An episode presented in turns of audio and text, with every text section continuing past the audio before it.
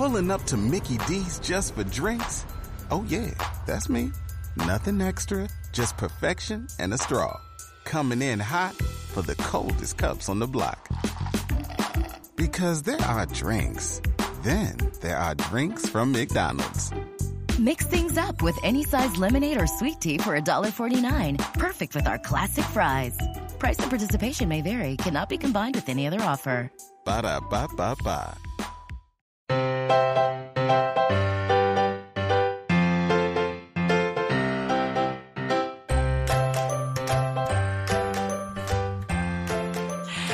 Everyone, and welcome to today's episode of the Professional Book Nerds podcast presented by Overdrive. This is Jill. With me, I have my dear friend and colleague, Sydney. Hi, Sydney. Hey, Jill. Thanks for having me. um, we're doing something a little different today because why not? right? Why it's a not? Monday. Let's roll with it. Yeah, you're hearing this on Thursday, but it is Monday. It's Monday morning. So I take no responsibility for what I say. Um Disclaimer. disclaimer, disclaimer. But um we're going to talk writing because we're both writers and I feel like we talk about sort of the end product a lot on this podcast with Mhm. books and the final book that everyone is reading.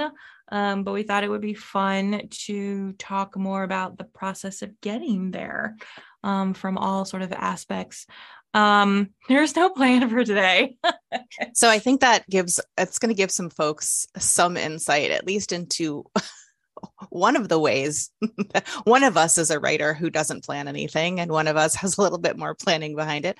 Let's see if you can guess who is who. I'm just kidding. We're going to we're going to uh, spoiler you on that, but I feel like that's a good intro. Yeah, Jill and I were just talking about how you know, oh, should we plan an intro? Should we talk about what we're going to do? Should we have a point by point agenda? And then we just said, no, let's just let it be organic. This is what's going to happen. This is going to be like the the verbal uh, edition of uh, automatic writing. yeah, we're just pantsing it today. Pantsing. Great. Yeah. Does everybody in the audience know what that means? Who They knows? We should probably chat about that. I think Yeah. that's a, a good point at some point. That is. Well, we can start there. Yeah. We can start there. Um, okay. So within the writing sphere, there are different types of writers in terms of how they approach starting a project, whether or not they have an outline. So plotters are tend to be those who have outlines. Um, the fullness of said outline can differ from writer to writer in terms of how descriptive and deep they get into plot points. Pantsers, um, this idea of like flying by the seat of your pants and just kind of making it up as you write. And then there are sort of like Plantsers. planters. Yeah. For a minute, my brain was not working to remember how how they're sort of combined, who um, do a little bit of both. Um, I would probably put myself more in the plantsers side of things. I can probably tell you high level points of a book. Um, and then how I get there, I sort of make up as I go along. What about you, Sydney? So when I I have been writing my entire life, just just my whole life. This has always been the way I escape. It's always been the way I process, and it's always been the way that I have a good time. So other people were probably out like having a good time and partying, and I was home writing about you know bands and Same, Sydney. Same. all kinds of good stuff. So I would say when I first got into writing and realized that this was something that I wanted to do as a hobby back in the day, I was definitely a pantser. I would have an idea, I would have some nugget of story or character or a scene or an idea, and I would just build everything else around it and let it go. I had no sense of audience apart from my friends who might read my writing or just myself wanting to go back and reread the story that no one else had written that I'd written for myself. And everything was based on that little nugget of information that I'd kind of given myself. As I developed my writing style and went to school and realized that I was probably never going to be able to wholly give up the pantsing, uh, I did find the need for better structure not necessarily more structure but better structure so i i too am a plantser if i go from a full outline which i have tried before it sucks the joy out of it. Have you ever done that thing where, you know, you want to talk about a project and people are like, "Oh, you're going to be much more accountable if you tell everybody that that's what you're doing." Like folks who are like, "I'm going to drink more water every day," or "I'm going to you know start this routine uh, i'm exactly the opposite. If i tell someone that i'm going to do something that is an immediate point at which i drop everything that i had planned. And same goes for writing. It's like if i tell someone even if that someone is myself what i'm about to write it's almost like i've already written it. The discovery and the adventure of discovery is gone for me and i don't want to write it anymore. I don't want to i don't want to do it. So i have to give myself enough structure so that I know where I'm going and I don't get lost in that murky middle, which I'm sure we'll talk about, but not so much that I that I suck all the joy out of discovery. No, I think I'm the same way where I don't like talking too much about projects. Mm-hmm. Um, because once people know about it, it just it all Ugh. disappears. Yeah, it all it it's does. all it's all it's all gone. It's all gone. All it's gone. like I've already written it. Can't you can't you read it in my brain parts? Right. right. Um yeah, it's interesting. I, I sort of have also been writing since I was very young. Um, I came across some of my original like 11 year old writing. Oh my god, I bet it's like last weekend. Content. It's terrible comma usage. Um, but I, in middle school um, and part of high school, kind of cut my teeth on uh, X Files fan fiction, specifically fan fiction that I would write with friends, where we would sort of pass it around mm-hmm. and we didn't know what the other people had written. Oh man, and I love so around you, Robin fic. Yes. So I sort of had to be able to pivot quickly depending mm-hmm. on mm-hmm. what the previous, your prompt. Yeah. Right. Well, my prompt was left by the person or two people in front of me who had it um, before I did. Um, I did a lot of writing that way. We did, there was a group of us, after like 10 of us, I think, who did mm-hmm. a big original fiction that way. Um, and so I think that's sort of where that comes from of just being like, I'm just gonna make it up. I also tend to write um I, I haven't in a while no i guess i still do it even on my computer like when i would write as a kid i would write on paper mm-hmm. And i would write totally out of order i would just write whatever scene came to me and i would right. fill it in later and i would have like symbols throughout my manuscript on paper so i could fit like know which part which would you know like star here yeah. matches that and i mean programs online like programs writing program software makes it a lot easier to be able to drag and drop mm-hmm. those scenes, but I still tend to write out of order. And so writing that's both good and bad because sometimes I'll write myself into a trap that I have to yes write myself out of. And even when I have an outline and I know what's coming, I still sometimes mm-hmm. end up doing that. it's like the joy and horror of of letting that organic flow happen because then you're like, oh, I didn't realize you protagonist we're going to do that i mean i'm glad you have a mind of your own but also now i'm staring at this corner blair witch style great right you know i think i i think about this a lot with writers who do a lot of outlining in advance mm-hmm. and mm-hmm. i wonder you know do we end up all things told on average spend the same amount of time working on a project just they yeah. do the work up front mm-hmm. and then some of us do it at the back as we edit later versus having like knowing beat right. by beat what the story is going to be and how things are going to look i just sort of wonder about that that's interesting i i want i mean having no knowledge of that like i'm trying to remember now when i had to write essays in school did i you know, do you remember having to do an outline and a rough draft and all this? Stuff? I do. I, mean, I feel like I've been, a, I, I hate it. I've been a pantser my entire life. Like I just don't have any memory of putting something together where I knew, even with a logical story, even if it's nonfiction, like if I knew where I was supposed to be going, I don't remember putting that together. Also, I, I do have to interject. We I think we started a year apart at Overdrive. So we've known each other yes. for six years. Yes. How did I not know that you also used to write for the X Files fandom? I we've actually I've been here for seven years. So okay. we've known each other for seven years. I feel like it probably came up at, I knew we were both fans. I didn't know we both wrote for the fandom. I though. don't remember. I don't know if it maybe didn't, but also like we maybe have known each other for seven years. We've only been friends for like three or four because I don't like people and people. And so I think you must have said something where I was like, oh, we have things in common. And I was like, I guess I can talk to her. That's probably what happened. now you'll never get rid of me. You're welcome. I'm like you're I'm your writer writer barnacle friend. I mean, we, yeah, yeah, lots of X Files, That's lots so of X Files fan fiction that I ended up giving to a friend as our high school grad, like one of the friends in the group that was her graduation present. We wrote That's it so in, good. like middle school, maybe freshman year, and then I held Yeah. on to it for three or four years. I don't know if she still has it. I should ask.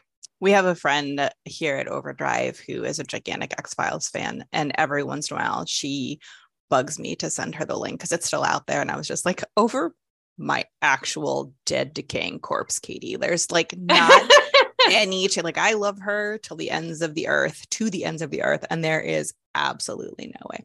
But I I do say that anyone who has not, I mean, fair play to whoever learns writing whatever way they want, but anybody who turns their nose up at the school of writing that is online fic you are missing out on the best opportunity for free critique for accolades for just putting your weird stuff out there in the world and finding an audience for people who are going to tell you where you've made mistakes in a gentle and encouraging way. Like I learned some of my best writing skills in fandom. I I'm the writer I am today I think because of my my varied fandoms. I've only written for two, but I've read in multiples. Yeah, I wrote X Files fan fiction. I wrote Labyrinth fan fiction. I wrote like a sequel. to Labyrinth. I oh, don't a know. sequel. A sequel. Yeah, it was a, so s- cool. It was a sequel. I don't know if that is still out there. It was on like an old GeoCities Mhm. website. hot. Angel Fire. I had like Get a it. fan. Yeah, yeah. It was like a fan website, and I had a sequel on there. I don't know if it still exists. It, it might still be out there. Who knows? so good.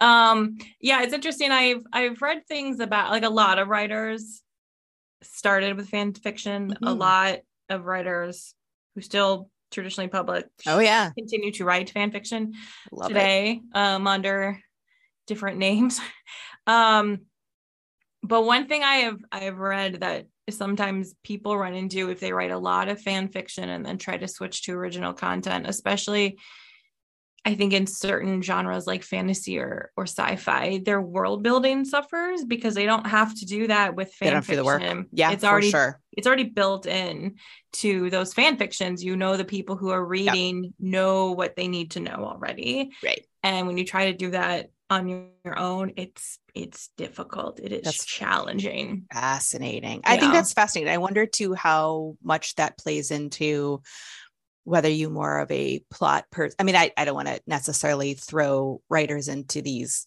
into categories, but right I always considered myself a character driven writer. It was really interesting. Like description was interesting to me. I was very prosaic when I was younger. Like I had a really hard time editing beautiful sentences. I was like, oh, I really want to, you know, build up the content of this scene so you could picture yourself and everything. It was why I was such a bad screenwriter because I just wanted to give my director all of the notes.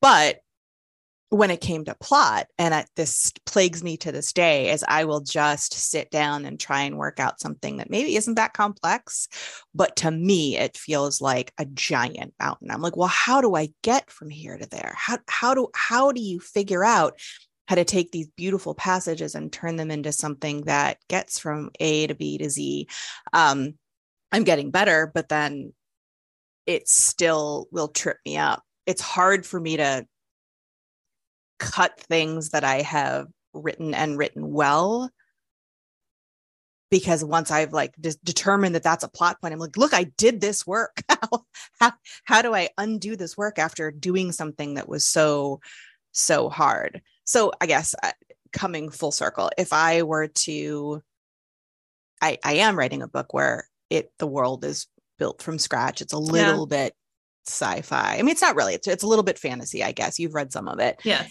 and the world building for me comes very naturally I think one of the things that I found writing fan works was that the joy for me was taking a familiar character and making them familiar enough to someone reading it that they would be like, oh, that sounds or that yeah. feels or that looks just like XYZ character to me, but putting them in a new situation where it was like, oh, that's totally them. So they would recognize the character and the, the place, but the place, the situation, the event, the whatever was was what was different. So that's that's interesting.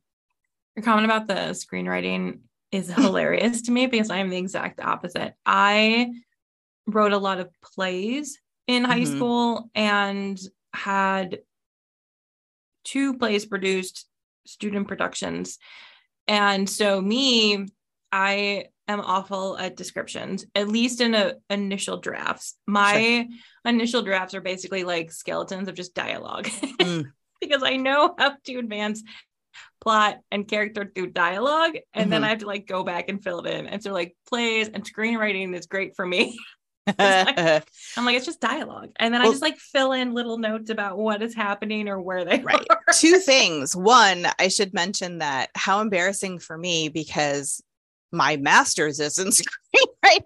Somebody mean, gave me a whole ass degree in something fine. I wasn't great at, but I will say that I leaned hard the other way to try and make up for the fact that a lot of the feedback when I was writing my thesis was you need to leave room for the film itself to breathe if this is going to get produced. And so I'm very aware of going into too much detail. And now sometimes I have to be like, hey, you never even mentioned where they were. Like it might be great yeah. to just say that they're in a house or a field or whatever. So right. I've definitely uh I've definitely overcorrected in some ways, but you know, it's it's all it's all a lesson. Also writing the same book for almost 10 years. I mean, I'm I'm writing something else at the moment. Yeah. So there's I I switched during the pandemic and we can talk about the like the when is it no longer escapism and when is it no longer a hobby? When is it such hard work that it, you know, out hard works your day job? Yeah. But I the book that I had been writing for a number of years. when people are like, but you must have so much written. like, sure, but like think about the way things were. Like, what were my issues? What were my what were the things that I was trying to work out in, you know, 2015 versus now? It's a, you know, it's it's a rewrite. It's it's gonna be a rewrite. So it's all rewriting. You and I have talked about this. Writing about, is rewriting. Writing yep. is rewriting. But you and I have talked about this specifically about how sometimes you just have to keep going. Even yep. I I know when I was in when I was younger, probably I was really bad about editing as I went. Like I had mm-hmm. I felt like I had to perfect the first few pages or the first few chapters before oh, I could too. move on. Yeah. And you get into a cycle. I think you fall into a trap um, of being so stuck in that place. You can't. You can't move get, forward. Oh yeah, you you're mired in it.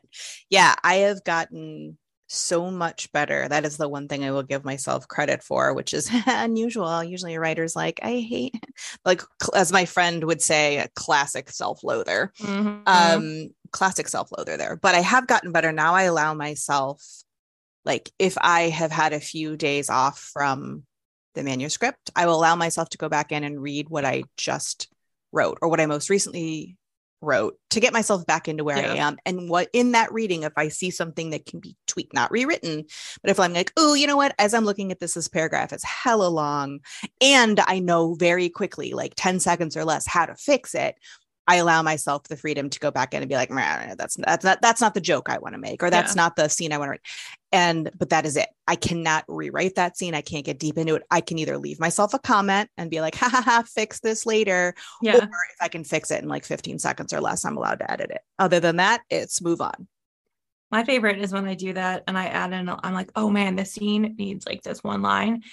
And I add it. And then like a paragraph later. no, yeah. me had danger zone. Added, right. me had already added that line in. And I was like, yeah. oh, okay, great. So that was not You're like, at all. I'm uh, I don't know about you. Like I, I know that you are a as I well, I've seen you in NaNoWriMo mode. Like I have seen you with your bullet journal. I have seen you with your tiny squares. I have seen you with your word count. And so to me, I always think of you as a much more organized writer than I am.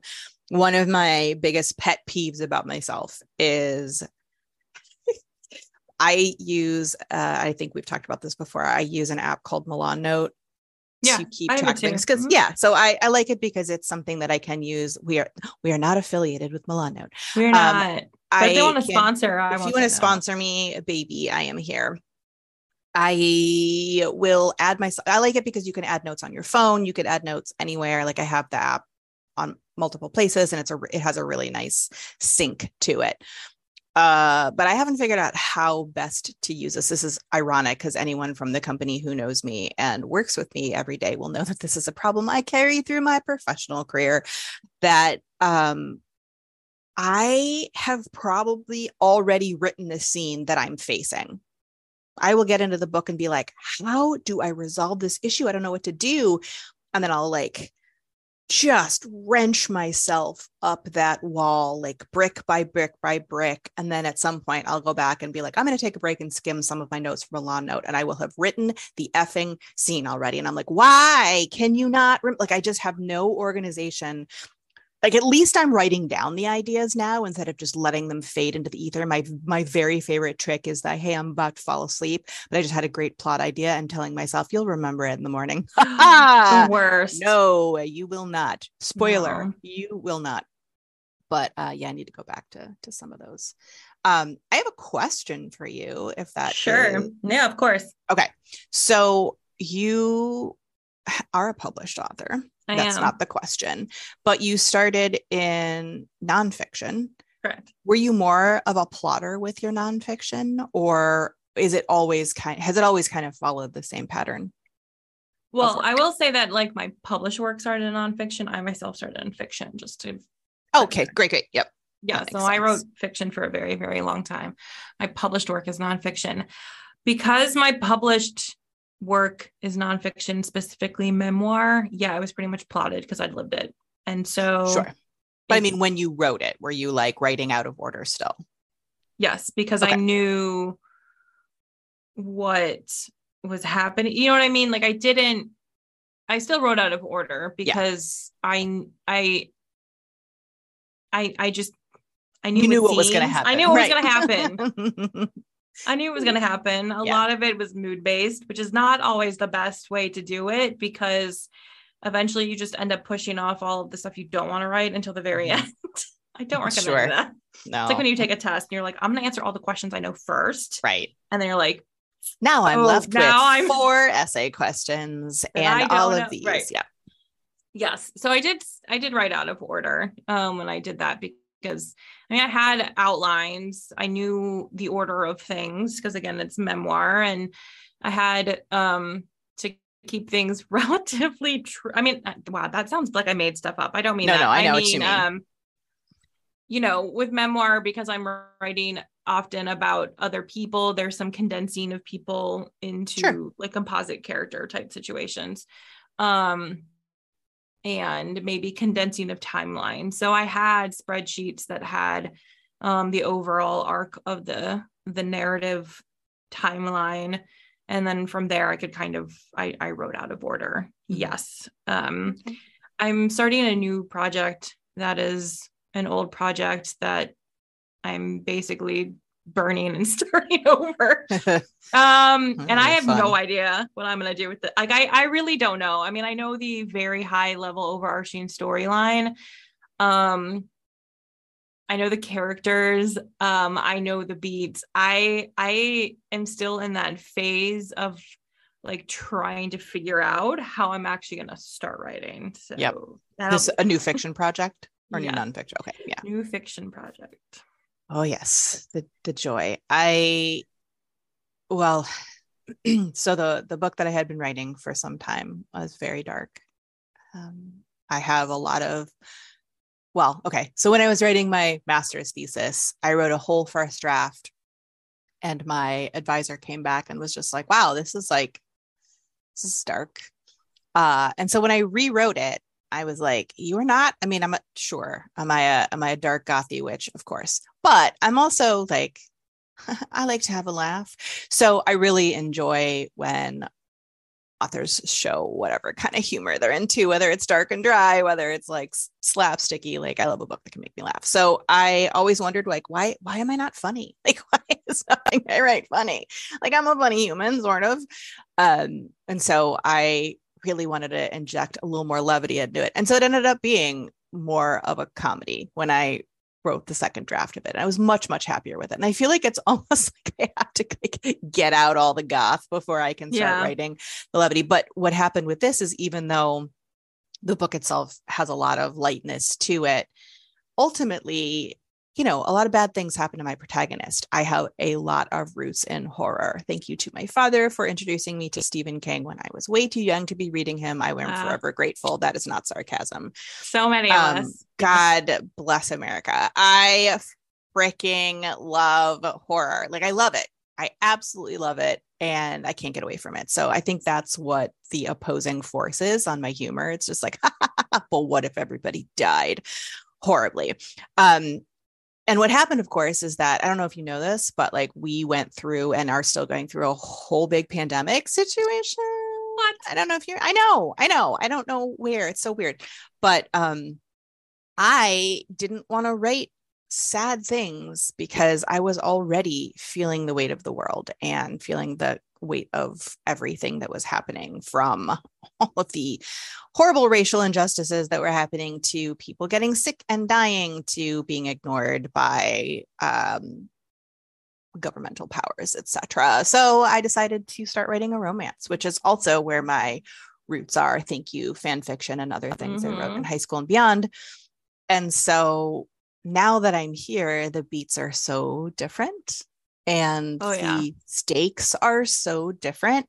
And even though I'm not going to say that all romance is formulaic, but I mean, I am invested in the happily ever after. I am invested in a traditional romance ending. So there are plot points and beats that you kind of need to hit. And I'm sort of enjoying, even though it's hard for me as as someone who is terrified of plot um, I just want to smash their heads together and just be like, just kiss, yeah. just just kiss, because that's what I want to read. I want to I want to I want to read about you texting. I want to read about you like going on fun dates, and I want to read about you making out a lot. Yeah. I don't I don't want to throw like horrible things in your way, but I have to because that's part of it. Not horrible, but I mean difficulties. I need you to have yes. some conflict, and so conflict to me is like a mystery. You know, you have to put in things that are enough, that are stakey enough that they aren't dumb, that they're overcomable, but that it's going to make your audience go, oh man, like how are they going to get themselves out of this sticky situation, even if right. they know? And uh, so I'm in, I'm enjoying it, but it's it sure doesn't make it any easier. No, it doesn't. There are times when I think longingly of all of the uh, monsters and demons and horrible things in my other book. And I'm like, oh, remember when there was just like a scary thing happening? And then you could just be like, oh my God, that was scary. yeah. Yeah. yeah. What are we talking about in this? I just love that we're just like writing. Colon. That's pretty much it. That's it's what hard. we're talking about here is writing colon. Writing.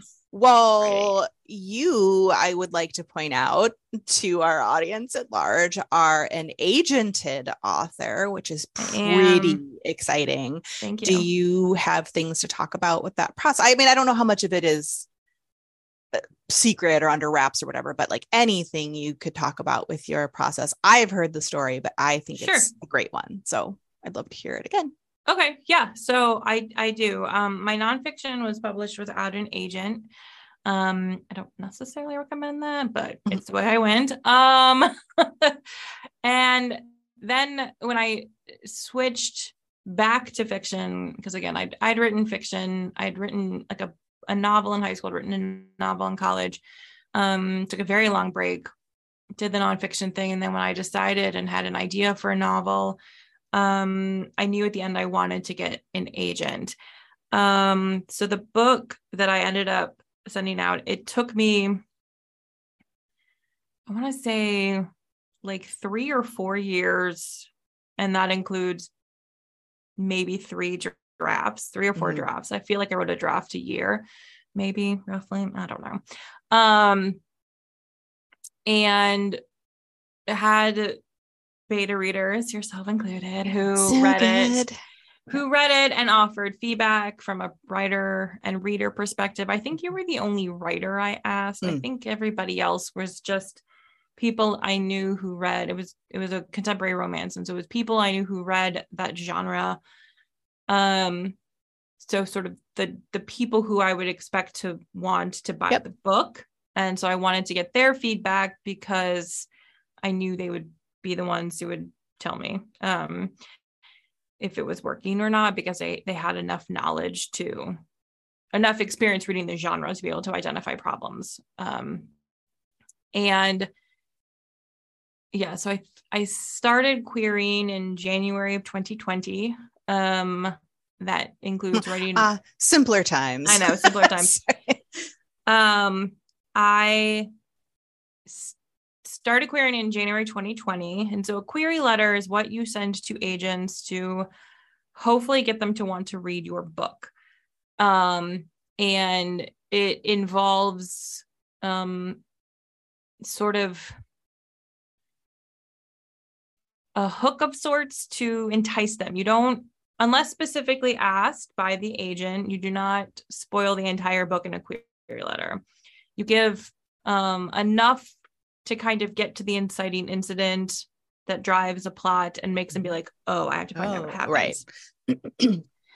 and um, I went through several drafts of my query letter because sometimes it works, sometimes it doesn't. Um, so I started querying in January of 2020. I signed with my agent in October of 2020. I think I queried about 50 agents roughly. Mhm. Um, I had I had I kept notes somewhere. I can't remember how many asked. So like how the process works is you send the query letter out, the agent will either ignore you um or just be like no or we'll either ask for the full manuscript or like partial pages and when you send a query sometimes they ask for like the first 5 to 10 pages or 50 pages Right. or or it depends on every agent every agency is different you send it out they will if they want to read more they will request it.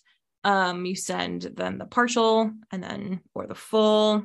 Sometimes they'll and then you know it's it's a it's a lot of waiting. Publishing is a lot of it's a lot of Yes, waiting for responses.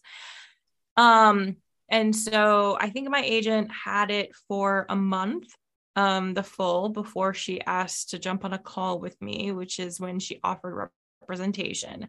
And how it works at that stage is that if you have the full out um or you have other agents on your list that you've queried who you really want to um who are still like in your top list like you know because the Mhm. call with an agent if they're offering representation it's it's both about like is it a good fit? Like you're Mhm. both kind of interviewing each other You're interviewing each- each- I think- yeah, yeah you're interviewing each other. And so i really liked this agent but i had other people who had the full out um usually asked for about two weeks 10 to 14 days to get back with the other agents. Um you sort of let them know that you've had an offer of representation. Do they want the full? Do they want to speed up their own process for considering yours? Um i had a few who just stepped aside and were like let them have it which is Mhm. fine. Like some of them are just like yeah but i did have multiple i had another agent who showed interest had a call with her as well. Um both gave me other authors of theirs that they represented to talk to. Mhm. um and i ended up going with the first agent who offered initially.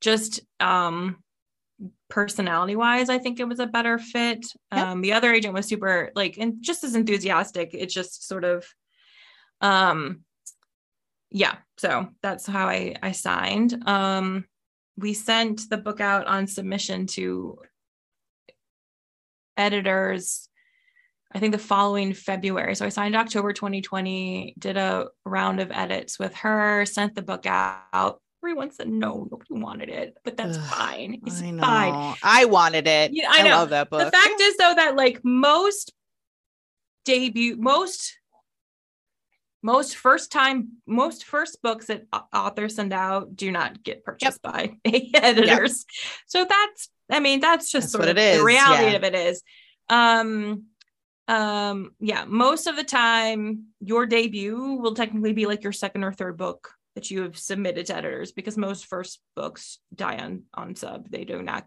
get sold um and but luckily i have you know and that's one of the things when it when it comes to choosing an agent which is not an easy process um is sort of what is one of the things to consider is like what happens if my book dies on submission what if nobody mm-hmm. picks it up do you still want to work with me do you like are are you looking you know there are some agents who unfortunately they just they buy they, they offer on the books. book yeah not they the offer person. on the book and that's the book they want. They don't necessarily want to build a career writer. Right. My agent luckily is one who very much sticks with her clients if she believes in their writing and their stories. And so we um so the book the first book died on sub um and that happens. And i asked to do another round of revisions because i still believed in these characters.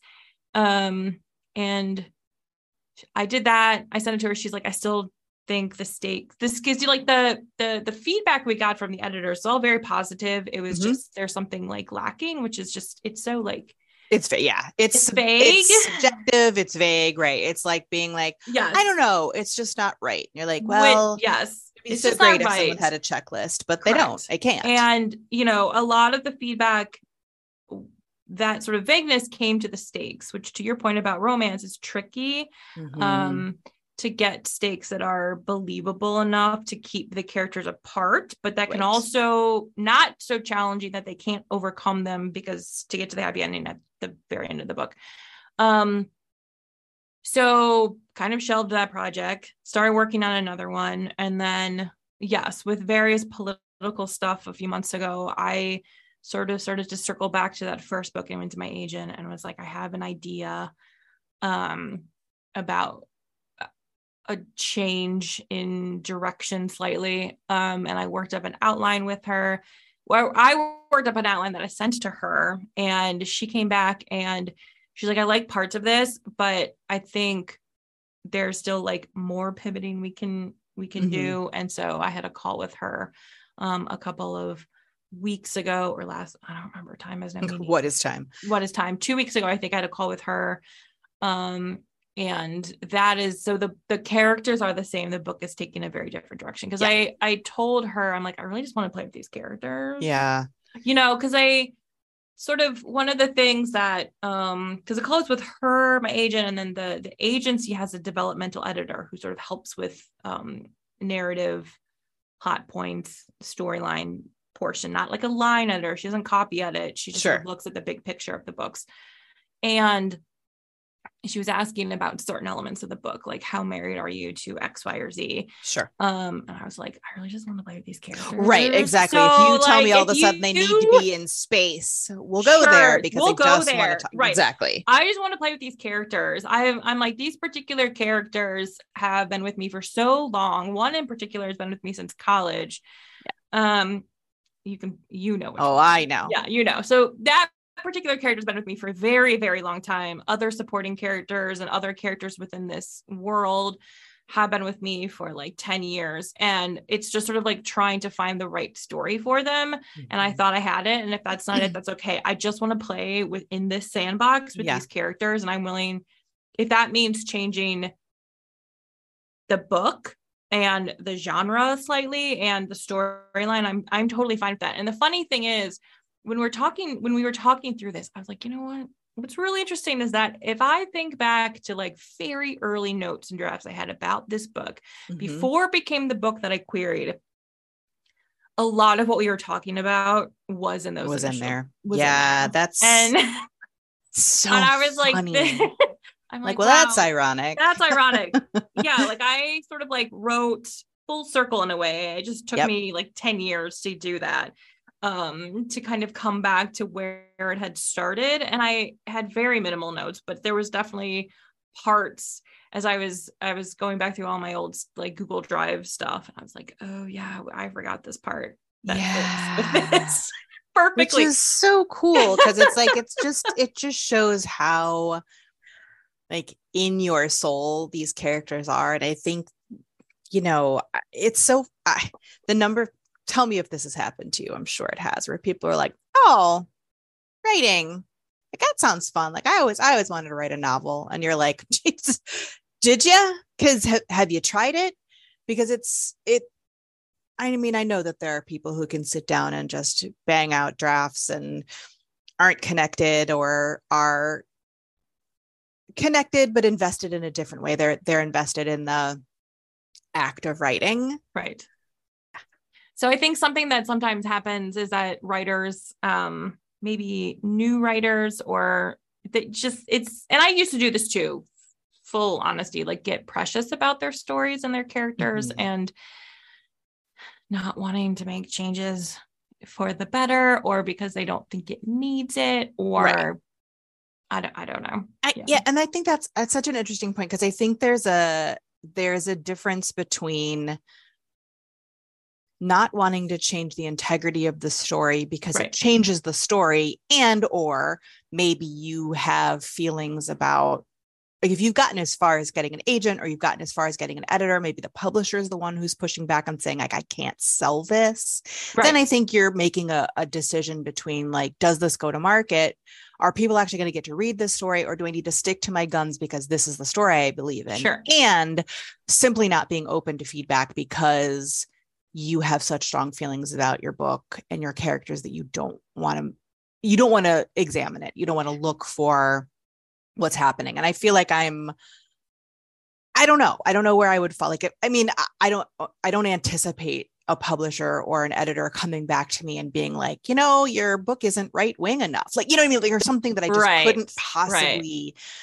function with it. But I mean, I, I guess uh, you have the option to say yes and to say no to certain things. You, do. Like you don't, you don't have the, you know, I mean, ultimately you could pull it, but I mean, like if you want things to be published, I think that there's an aspect of compromise as long as it fits within your value system right. about your book. I, I but i also think that there's a certain amount of maturity as a writer that says i'm interested. Like as your editor your agent your publisher whoever is looking at this book and saying this piece doesn't work for you is ultimately one of your readers. Mm-hmm. and like even if you're writing something for yourself and you are supposed to be your ultimate reader your audience exists and you have to determine whether or not that is enough of a pull to make those changes. I do think that just being stubborn about it because you think you're right about everything is not the classiest move. Right. But I mean, your mileage may vary. Like you might just be somebody who is like, this is the book I have to write in exactly this way. And fair. But I also think that you have to be okay with it not being marketable in the way that it might have been if you'd made those changes but i also know some folks who have who have not compromised on that or have gone through the whole process and just not found the yeah. audience that they were looking for and have self-published as well which is a totally is, different way to go and yes. I'm seeing a lot of success in that. Like I'm talking to other people who are who I know I have a, a friend who started her own publishing company. Like right.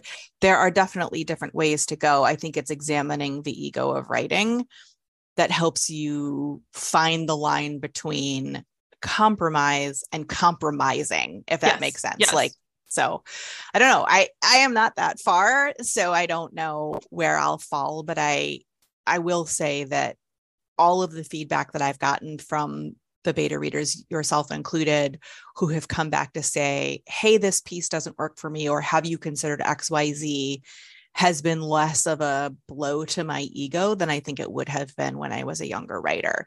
And now I'm like, cool. Instead of being like, oh, you hate what I've written, what I'm hearing is, you're excited about and invested enough in this story or these characters to want to read more about them and it's it's not ringing true to what you know about them yeah. and i'm like you cared enough to make a connection with them to be like this doesn't sound like your protagonist and i'm like well that's exciting somebody was like, I've engaged with this person and now there's a piece that doesn't fit. I'm like, how cool is that? Yes. You don't get yes. stuck on that, right? I'm saying that out loud as much to myself as to anybody else out there. Right. Though. Yeah. No, I think um, you know, you you mentioned the like stubborn aspect of being open to feedback. And I I think it's hard um getting feedback in general. Um Agreed. uh, especially in your writing, it feels very personal.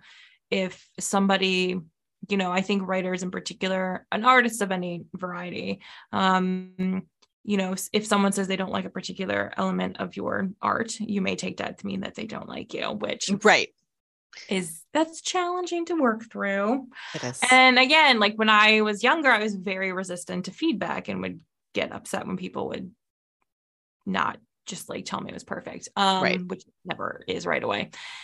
And you just sort of like have to work through that. But I think that's why the revision process of any book is so important. And you Mhm. need to bring other people into it in terms of beta readers or critique partners. Yeah. Will be honest with you, not necessarily mean, but you may need to hear things that Yeah, are I agree. true that you don't necessarily want. And so again, it took me like I worked on that book before querying for like three or four years. Yeah. Went through several drafts because you know, like it's very exciting to write a book. It's very difficult to finish a book. Mhm. It's that's all very commendable. Not a lot of people do it. But I think sometimes writers get so excited about doing that that they maybe jump the gun a little bit Yes, and they miss that process. They miss Yep. that process of of getting feedback and getting um and just revising it and not just like checking for grammar but Right. like actually sitting down and looking at the plot points and are there narrative holes are there things that don't make sense Sure. are there things that are confusing to readers that you sort of take for granted because you know as the writer it means this but if that's not coming across Yeah. you can only get that if you if you get feedback from other people Agreed. It's interesting too. So I have three of my closest friends. Three of my closer. One is one is a writer and identifies as a writer. One is a writer who is too self-deprecating to consider herself a writer, and one is not does not consider herself a writer at all. All three of them have either outwardly or subtly said that they will not read for me. And I think part of it is that I think in my head, like if I had to understand, I think some of it is that they're concerned about the ego blow it would be if they didn't like it. And some of it, like, and I, you know, so you're a, good writer friend of mine. My friend May is an excellent writer friend of mine. I have a, a friend named Claire who I've read drafts of hers. And I feel like having gone through the process with them and gone through that vulnerability and gone through that exchange process, and they realize what a gentle beta reader I am. I am not going to blow sunshine up anyone's behind at all, but I will shout from the rooftops when I like pieces of your work. And I will find ways to say, this isn't working for me, and this is why, so that it, it is not a personal thing. And I think that if you haven't gone through that process with me as either beta reading for you or been a beta reader for me and heard my take on your feedback, it's very easy to worry that you're going to hurt someone's feelings. It's very, very hard to, Yes. to not take something that you love this personally. And it's very, very hard to do with friends. I consider yours and my friendship unique in many ways. I mean, I, I just like you, pal. What can I say? But mm. also, there's a uniqueness to the bond that we share that I am comfortable giving you my work and knowing that as a fellow writer, it's going to come back to me with all the bounds of respect that it deserves, that your investment in reading is coming from a place of wanting to see me succeed and wanting Yeah. to make my character and my story better. And whether better means just for you and me, or better means sellable, or whatever it is that that we're aiming for. Um, I would say anyone who doesn't have betas they can trust right now, that and it's funny because I've done a couple of programs. So I did a um, I did a master's program or certificate, but a graduate's uh, level certificate with Jennifer Crusie, who is one of my favorite romance authors of all time. And then I did this slow novel workshop with Nina LaCour. And every single, we had communities for both of the big forums, groups, message boards, chats, um, Slack channels, all kinds of stuff. And consistently, the feedback I heard was, I just can't find betas Yeah. I trust. It's hard. We is stumbled hard. into it and it we got lucky. And I feel Yeah. like, you know, I've got three or four people that I trust and you know implicitly, but like it's I don't I don't know what you do without those. Like I don't I don't, I don't know how you go through it. I don't either.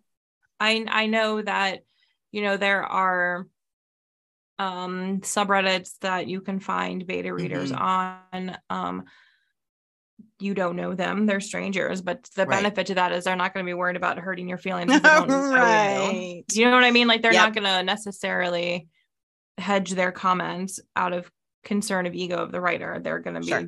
so if that you know if that's what you need if you don't have um people in your life that you would be okay sending your work to you know there are mm-hmm. options um, but i i think every book before getting published whether self-publishing or traditional publishing does have to go through some process of feedback um, from other people not just the writer um, just just my two yeah. cents on the issue Right. And I think I, I, think you're right. And I like the idea. It, it's going to be different for every writer. And obviously, like we're not here to say like what's right or wrong for you right. necessarily, but I think that I've had some friends who've been like, I'm going to jump from the beta process to like paid editing, mm-hmm. which I think is a different animal because it it's yeah. kind of like, it's kind of like letting your therapist decide. Like, they're just going to be like, well, here's what's wrong with it, yeah. or here's what's right, but they're not going to get invested in they're not going to see the humanity of your i don't know i shouldn't say that maybe some editors are, are very invested in the person but i'm thinking like if i were just to hand my manuscript over and be like make sure it's right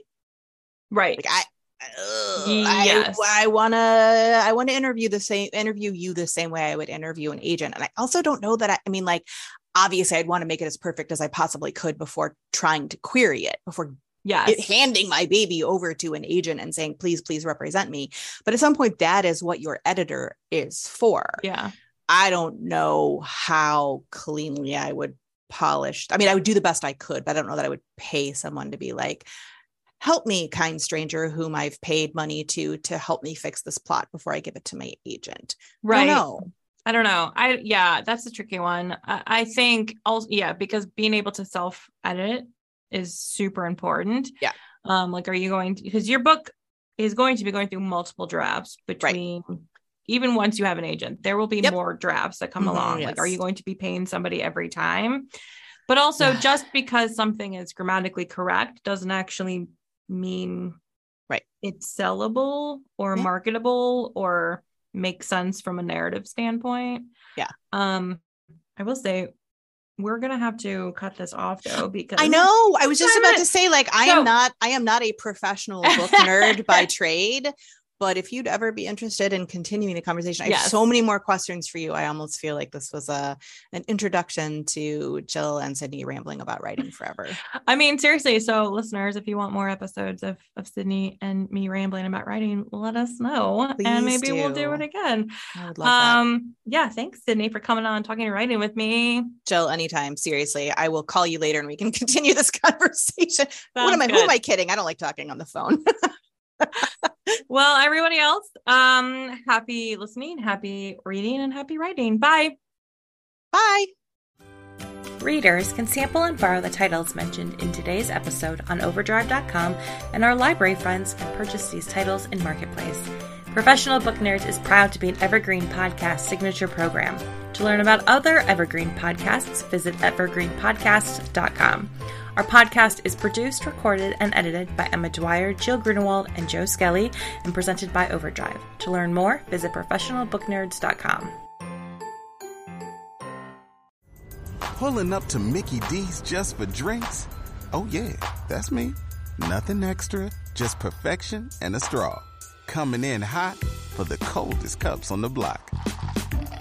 Because there are drinks, then there are drinks from McDonald's. Mix things up with any size lemonade or sweet tea for $1.49. Perfect with our classic fries. Price and participation may vary, cannot be combined with any other offer. Ba da ba ba ba.